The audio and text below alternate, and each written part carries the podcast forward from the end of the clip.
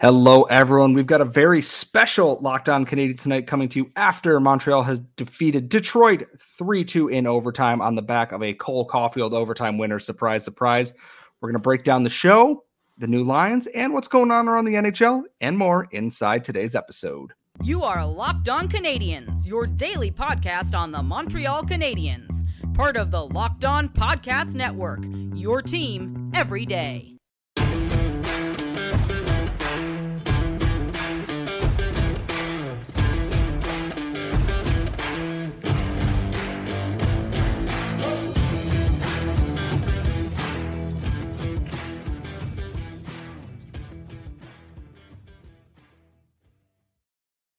Hello, everyone, and welcome to episode 951 of Locked On Canadiens. Today's episode is brought to you by Jase Medical. Empower yourself when you purchase a Jase case, providing you with a personal supply of five antibiotics that treat 50 plus infections. Get yours today at jasemedical.com. That is J A S E medical.com. I am one of your hosts. I am Scott Matla.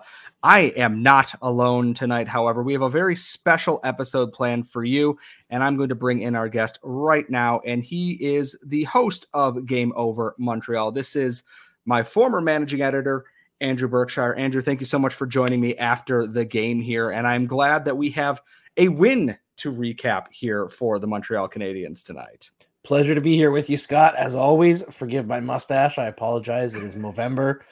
Doing it for fun don't know how much longer I'm going to keep it. We'll see. I, I was going to say, as Andrew said on uh, Game Over tonight, he feels a little bit more like Caillou uh, with a mustache. Big Caillou which energy. Is, which is just a very weird combination of things. You look like one of those roughnecks in like every biker bar fight scene that tries to start something with like the Terminator and oh, gets man. thrown through a window literally i was i have these black uh running gloves that i really like for driving in the winter and i was putting them on and i was not I was just wearing a t-shirt, but I was like, I don't want my hands to be cold in the wheel when I was going to pick up the kids the other day. And with the new like arm tattoos and I put on the gloves, I was like, I'm a biker now. I've never ridden a motorcycle, but I was just like, I'm bald. I have a crazy facial hair. I have a tattoo on my arm. I have black gloves.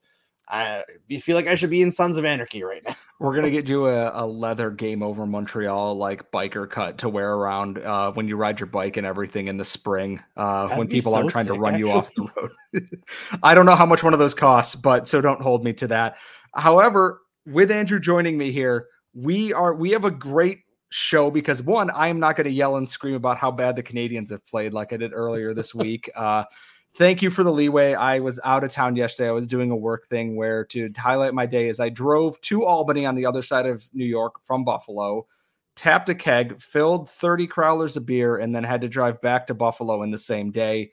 I rolled in, had like a bite of a sandwich, and then fell asleep immediately. So I am glad that we are here on Thursday night and the Canadiens defeat the Detroit Red Wings 3 2 in overtime in what was not the I don't want to call it the not an exciting game because it had plenty of good moments, but a strong reset for the Montreal Canadiens here. Everything looks solid. We'll talk about the new lines in our second segment, but a strong showing led by Cayden Primeau between the pipes and Mike Matheson looking like Mike Matheson again. And Andrew, that's as he goes, that's how this team goes right now. It seems. Yeah, absolutely. And it's it's kind of funny that Detroit was almost in the same situation. Uh, they mentioned on the broadcast that I think they allowed like the first five goals against the Rangers in their last game. So the Canadiens were down four nothing. Uh, the Red Wings were down five zero or five something anyway, and neither team were able to complete the comeback. I think they both ended up losing five three, if I'm not mistaken. So both teams came into tonight really cautious. I think uh, there wasn't a lot of risk taking off the rush, things like that. Uh, puck placement was a big deal. Uh, sticks and lanes. Both teams were very, very cagey about defending the middle of the ice. There was very few high danger chances in this one, but like you said, it, it wasn't a boring game, but it was very much a chess match game. It was a fast game that was played mostly alo- along the perimeter, but had there enough moments of excitement and great saves and scrambly moments that it kept your attention. And I look at this too because it's I, I don't know how good Derek Lalonde is as an NHL coach because I'm not very good at analyzing NHL coaches, apparently, outside of knowing Michel Therrien was not a good NHL coach.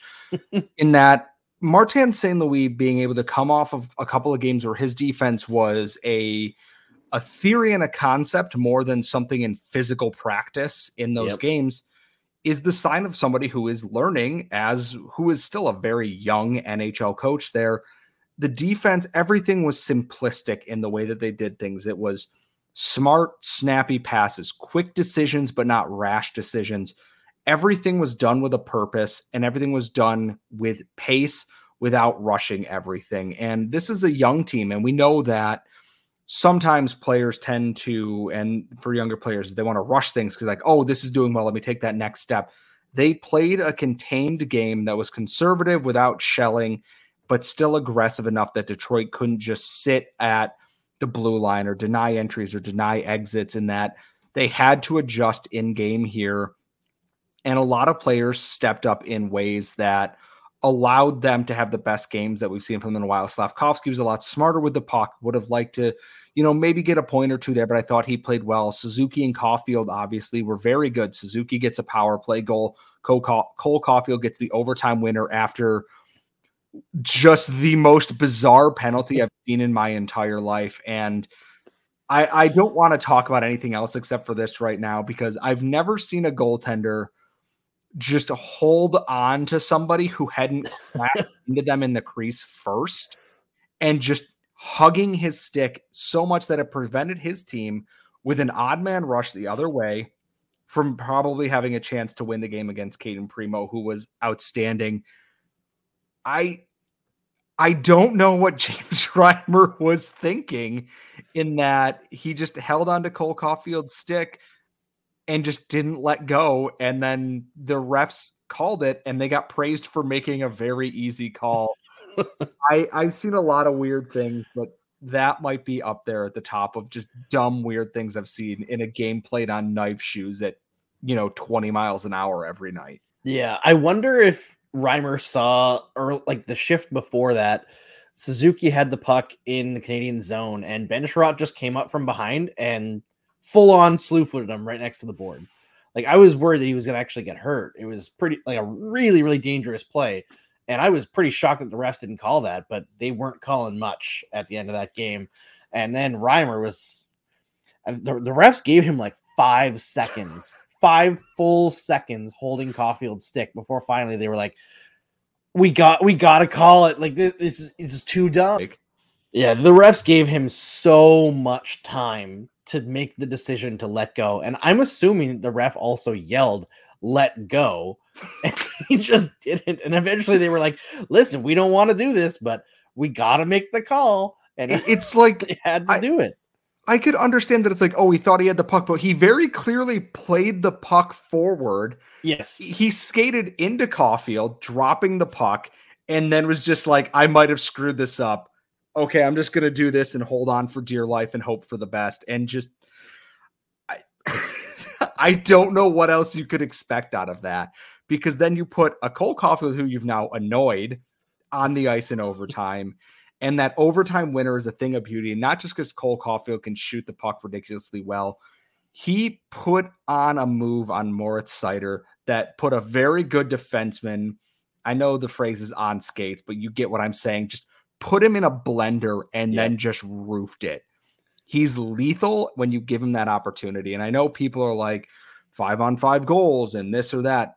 Cole Caufield scores goals when the game is on the line. Yep. And it's hard to top that feeling if you're the Montreal Canadiens right now. I think that's the biggest thing about Cole Caufield that sticks out for me is the time and place, right? It's tough enough to be an impact player for the Montreal Canadiens and deal with the pressure from the fans, from the media, it's crazy. But then you add on top these big moments, and like, yeah, it, it's overtime in a regular season game in a rebuild year, but he just finds a way in those big moments consistently. We saw it in the playoffs against Vegas when Robin Lehner was like, "Yeah, this guy is predictable. He's, he's just going to shoot here," and then Caufield's like, I'm going to shoot exactly where you said, and it doesn't matter. I'm still going to score.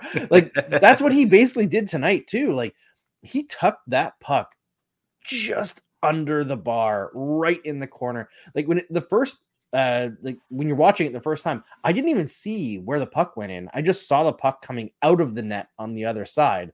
And i find that that happens a lot with caufield's goals. He just gets such velocity and precision that it's like well i don't know where that went in because there was no hole.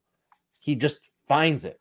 You know it, it, it's really incredible. He has such a nose for it i guess the hands for it but I, he continues to impress me and the fact that he's doing this while shooting at like half the rate not in shot rate, but in shooting percentages last year.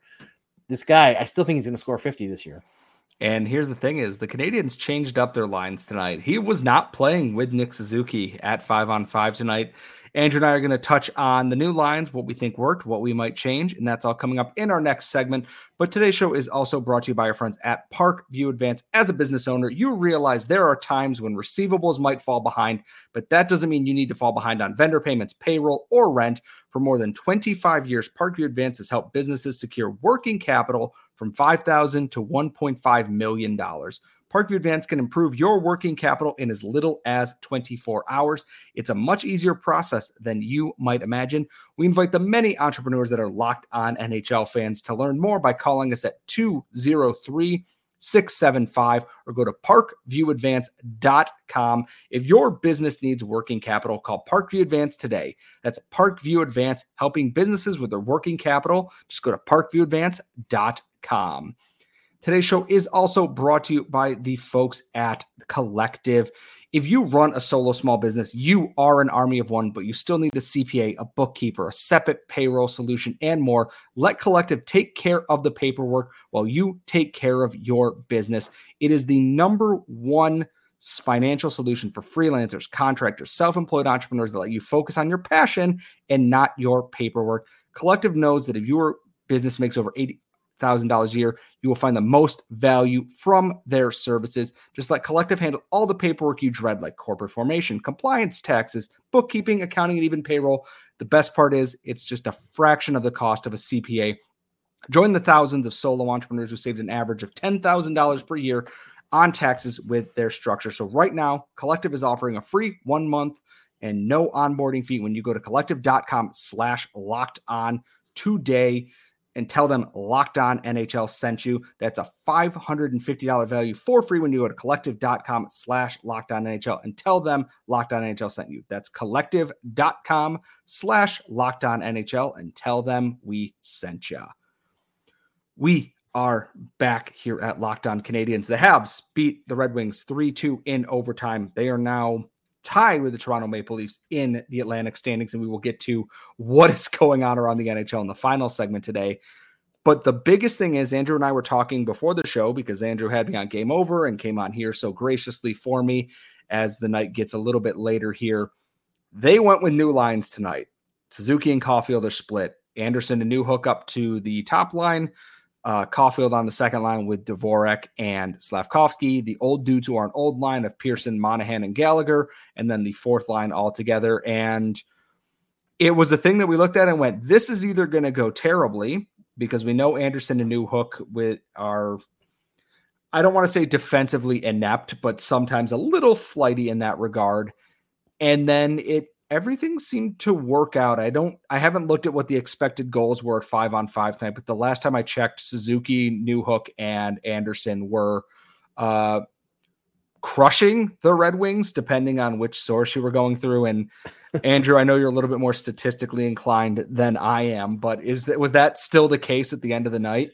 Uh, overall, they definitely outplayed the Wings. They were like 55% plus across the board uh, at, at five on five. So they were definitely the better team tonight. I think what stuck out to me the most about the new lines is it seemed like I know after the game, uh, St. Louis was talking about like Suzuki and Caufield and saying, like, oh, you know, distance can make the heart grow fonder, like a little separation never hurt anyone. And it just made me think, like, this morning, St. Louis came into the locker room and he was basically like Pam in the office when she finds out that Michael was dating her mom. She's like, You need to stop this. And Suzuki and Coffee, like, we're gonna love each other even harder now. like they both scored tonight with each other on the ice. like they played well without each other, but it, they did all their their big moments together anyway, even though they were split up. I just I love those two guys. Nicole, they're the best. I, am just imagining like Martin St. Louis telling like I'm splitting you and Cole up, and then Nick just standing like in the rafters of like the Little Caesars Arena, like 80 Sting with the crow paint, just looking down at the ice, like how could you how could you do this to me? He's gonna drop down out of the rafters and just hit someone with a baseball bat, which he more or less did with his power play golden night. And then Caufield, like we talked about before, just sealed it. And I don't know long term if this is the solution for the lines. Obviously, you're still missing Kirby Dach in this lineup, which is an irreplaceable part until the yep. Oilers give you something hilarious for Jake Allen in a couple of weeks. But it gives them options now. It is not just Suzuki and Caufield are the only option. I think Anderson had good chances tonight, still just absolutely snake bitten. That chance at the side of the net where it's open and he just Rene Bourques it off the post is it, it's a culmination of his season. Is that he probably should have a few goals by now and he's been unlucky. But he played well. Newhook is someone that I'm still learning a lot about because I don't totally know what his fit and vibe is as a player. I know what Josh Anderson is. Josh Anderson is straight ahead, go score goals with speed. Newhook seems to have parts of that with some shiftiness in his game. I do think that Alex Newhook is a good solution with Nick Suzuki. We know that he is not a center at this point, but if they can get those guys going a little bit, along with that third line, and obviously Caufield is what he is, it takes some of the pressure off of Dvorak and Slavkovsky and might give them some easier matchups in games there.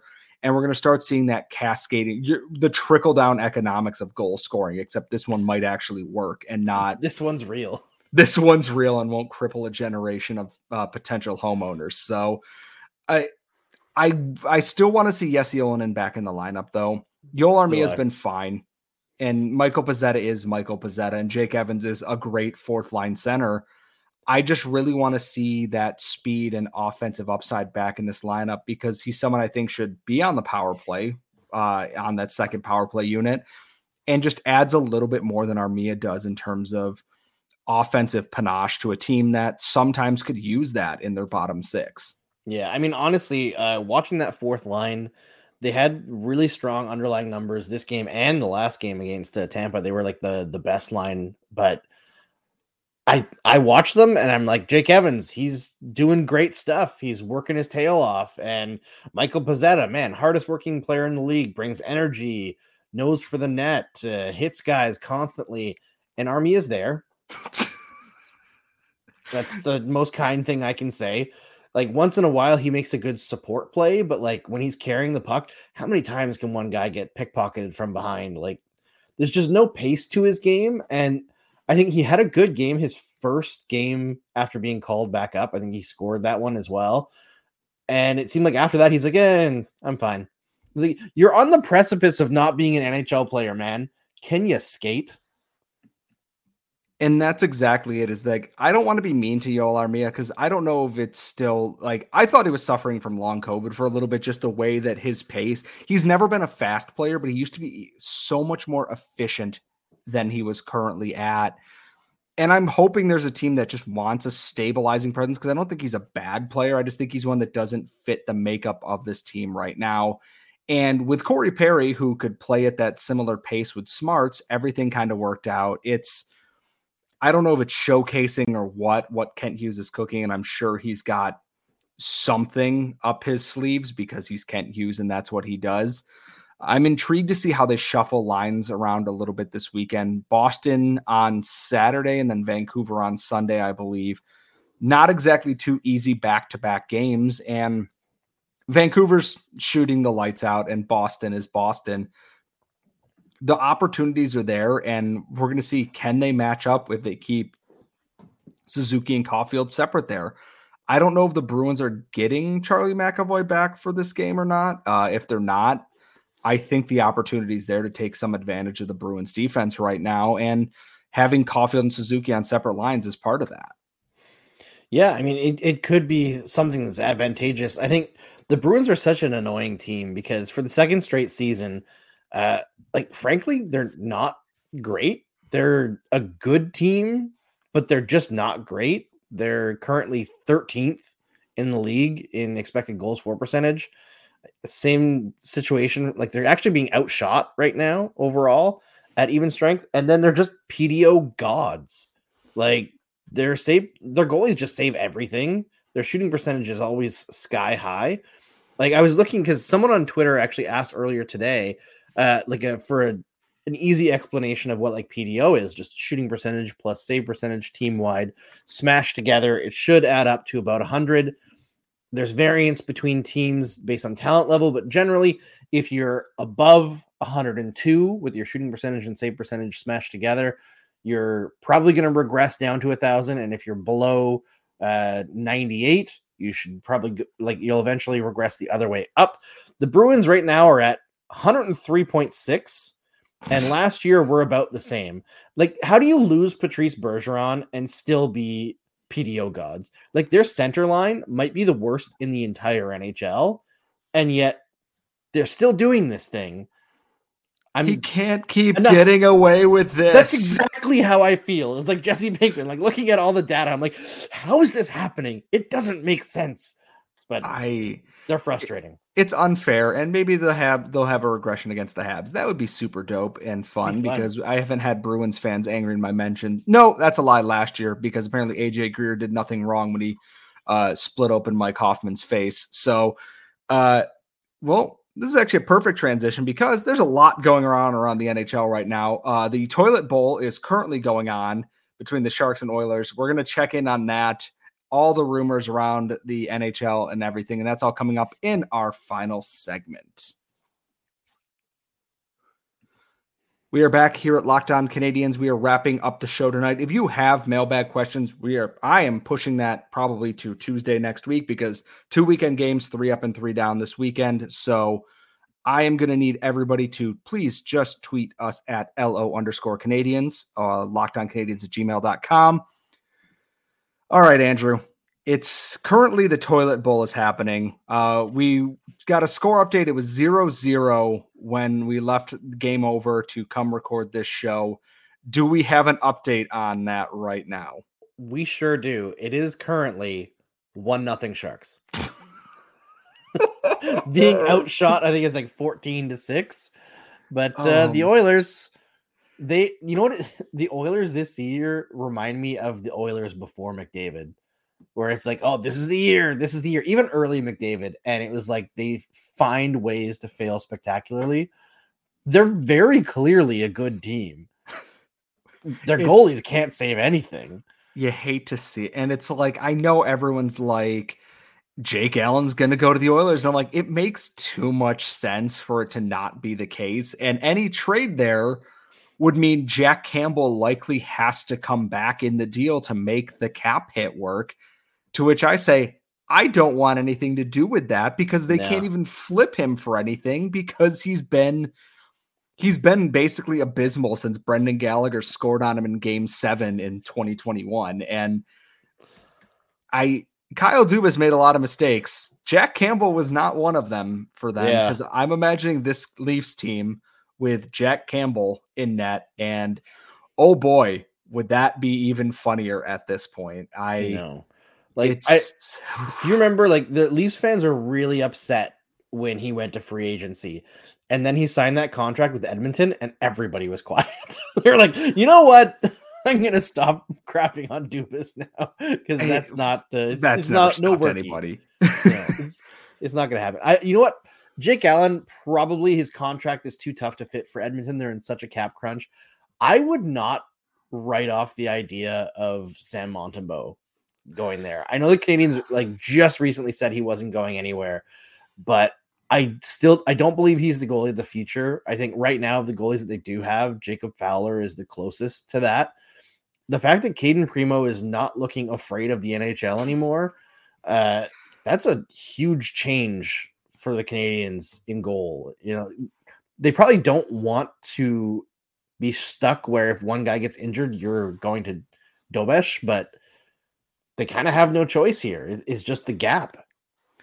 And that's the thing is it's my thought was that does Primeau look like an NHL quality goaltender? Okay, cool. He's the one going. He's got another year on his contract. He's making like I think just sub 1 million dollars or something like that. That if he's an actual NHL goalie, you can probably get the most in a package for him if you're not trading Jake Allen at this point. But if he's also cheap and he's that good, you might as well keep him for your rebuilding team. It's a weird paradox for things. And I'm if the Oilers lose this game, someone's getting fired, which I think will be absolutely. I'm sad this game isn't in Edmonton because I am so sure that there would be jerseys on the ice by the end of the second period. Oh, did you see what happened to Artturi Lehkonen? I heard he like... went into the boards head first and looked to not be doing great. It's that was awful. Oh it's no, awful, man. Uh, apparently, he had he's got full movement and control of his body at the hospital right now. But wow, I just you know because we're doing around the NHL, I was looking and holy man, that just a complete freak collision. It's I was listening to the Avs broadcast against the Devils the other night driving home and I'm listening to the broadcast like Artturi Lehkonen, he's never been in the doghouse. They can put it. It's not a demotion to the second line. It's everyone on the second line is getting promoted to playing with Artturi Lehkonen. And I go, that is our boy. Yep. The mo one of the most underrated Habs in the last like five to 10 years there. And I miss him dearly. Glad he got his cup. It made sense to trade him at the time. I'm never not going to be upset that he's not a Canadian anymore, though. Same. So, uh, speaking of around the league here, then, and we it was going to come to this sooner or later. The Canadiens and Leafs are tied for fifth place in the Atlantic standings. Habs fans are going, wow, we're tied with the Leafs. That's great. Leaf fans are going, we're tied with the Canadiens. I'm going to throw myself off the Gardiner at this point. Uh, every single one of Brad Treliving's offseason acquisitions uh, has blown up in his face almost spectacularly at this point. Domi hasn't been very good or effective. He had a nice assist on Nick Robertson's goal last night. Tyler Bertuzzi, I know he scored, doesn't seem to fit anywhere. John Klingberg cannot defend, and Ryan Reaves is the fakest tough guy in the league. After Arber Xhekaj punked him in game one the summer of Brad is uh it's a dud it's so far to the autumn of bad. it's been rough. I mean, should we really be surprised that the guy that traded a first round pick to get rid of Sean Monahan and then gave a billion dollars to an older Nazem Kadri and bought high on Jonathan Huberdeau and then signed him to a ridiculous contract that under no circumstances did he ever deserve or earn has been terrible for the Leafs in this first little bit as well. I guess we shouldn't, right? Like this is Brad Treliving, and like maybe we could write off that the end of Calgary was a mess because Gaudreau wanted out and Tkachuk wanted out. But I don't know, man. You look at their drafting history, you look at all the moves that they've made talking to like Peter and Audie who do Game Over Calgary when I was in Edmonton the other uh, week for the Heritage Classic. They brought up that Calgary has won one playoff series since 2004. How? That's the most mid team in a league of mid teams. Like They're... they there's nothing happy there. That's why Calgary's fan base doesn't really care. There's nothing to get excited about. They know their team is mid it's kind of wild to me that they're that team. Like they're the Capitals without the Stanley Cup at this point, or the people cheering for someone on their team to win that cup. And there's no better time to really be holding one of their first round picks if you're the Canadiens. And I know it's likely not going to be this year's, but if this is a team that's going to blow it up, and I mean Rasmus Andersson, Noah Hanifin, um, I don't know if Lindholm Lindholm didn't get extended in the offseason, correct? I know I, I don't did. think so, no if they're going to blow it up, uh, having their first round pick, not even this year, but for 25 or 26, which are unprotected, it's a pretty good thing to have in your pocket if you're Kent Hughes there and your team is heading in the opposite direction. Uh, and I guess the last thing around the league here to check in on is whatever the hell is happening in Ottawa, which swings from wow, this is great to wow, this team has never played together a day in their lives. And for I feel bad for Michael Andlauer, who got sold a false bill of goods going into this. Either that or he didn't check the uh check the receipt on his way in, but I the Habs vibes in the Atlantic division out of the Canadian teams that are there don't seem terrible and it seems to go Vancouver, probably Winnipeg and then the Habs fans in terms of like Canadian Happiness. teams. Yeah, which is a weird thing because Winnipeg is Winnipeg. They don't have an airport and it's freezing nine tenths of the year. and they're somehow very happy right now, which is a wild thing considering that team is constantly teetering on imploding upon itself. Yeah, it's true. But yeah, I think the Canadiens fans are among the happiest of all Canadian teams. It is a strange situation to be in, but yeah, Toronto's miserable. Ottawa, you know, this is year three of uh, the rebuild being over, and yet here we are. I really like a lot of the pieces in Ottawa. I really do. I don't know how they're losing so often because, like, they're five and seven with a plus three goal differential. Like, what are you doing? I don't I, understand I, these guys. I'm afraid that if Ottawa gets an actual NHL coach, they'll be good. Mm, uh, yeah, I can see that happening. I out of teams in the in the nor in. Would you bet on it, Scott?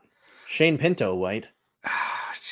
Anyways, here's the suspension news sponsored by, and like I look at the Atlantic Division, I go, okay, Boston's got a very good coach. Don Granato's getting a lot of really good stuff out of the Sabres team there, even if they're struggling a little bit this year. Montreal with Martin St. Louis is rebuilding, so the expectations are low. But I look at the other coaches in this division and I go, Derek Lalonde, I don't know what you are. Detroit needs to be good sooner or later. Yes. I don't believe in Sheldon Keefe in the slightest. I don't believe in DJ Smith, and Paul Maurice is Paul Maurice. Like, yeah. At, at a certain point, if your elite talent doesn't buoy your team, it's a good thing for the Canadiens that Sheldon Keefe got extended and has come into the season and been like, what if I just play John Klingberg even more? it's hey, not working. He got a healthy scratch uh, in their next game, I guess, on, on Friday. He's announced as a healthy scratch. So stop icing Ryan Reaves then. Yeah, I know. like I honestly it. I think Sheldon Keefe is actually quite a good coach, but it, it's this weird situation where he is a fantastic regular season coach for the most part. They do good things, the underlying numbers are strong, but I think every single playoff series he's done, he's been drastically out coached. He's almost like bizarro world Michel Therrien, where Therrien is like the worst coach ever in the regular season, but his preparation for the playoffs is actually quite good. And his teams often surprise in the playoffs. So I don't know. I don't know what to think about Sheldon Keefe. Maybe he's just young and he needs to learn to keep it a little bit tighter to the chest uh, in the playoffs and not get so emotional. But the Leafs, I think the biggest problem with the Leafs is that their big four are losers, to be frank, except for Nylander. Nylander is not. And ne- Morgan Rielly was great last playoffs too. But Matthews, Tavares, Marner, when push comes to shove and you need somebody to like stick their face in front of a puck to deflect it in, bad. It wilts. Yeah. Like just and they're phenomenal players. This does not take away anything from any of them, but oh yeah, Matthews is generational. I was gonna say it's like they won they won a round and won one game, and it's like you won two more games than you have before in the playoffs. You should have higher standards than that. Uh, and you here's think. the thing: is by the time that I come back to record on Monday, the Habs might be in last place in the Atlantic for all I know. So uh, I'm going to wrap up the show. Andrew, do you want to tell everyone where they can find you and the folks at Game Over before we wrap up? Yeah, yeah. You can search Andrew Berkshire on any social media of your choice. I'm on like all of them now, unfortunately. I have to figure out how to handle all that. But uh, you can also search Game Over Montreal on YouTube. Go to SDPN as well and subscribe there. Got our whole Game Over slate that covers all Canadian NHL teams it's a fun year to be uh, doing this as always. So check us out. Uh, make sure you're following us on Twitter at LO underscore Canadiens. You can follow Laura at the Active Stick. She'll be back next week. You can follow me at Scott Matla. We are available wherever you get your daily podcast Google, Apple, Spotify. And if you are watching on YouTube, thank you for subscribing. Tell all your friends and folks. We will see you all next time.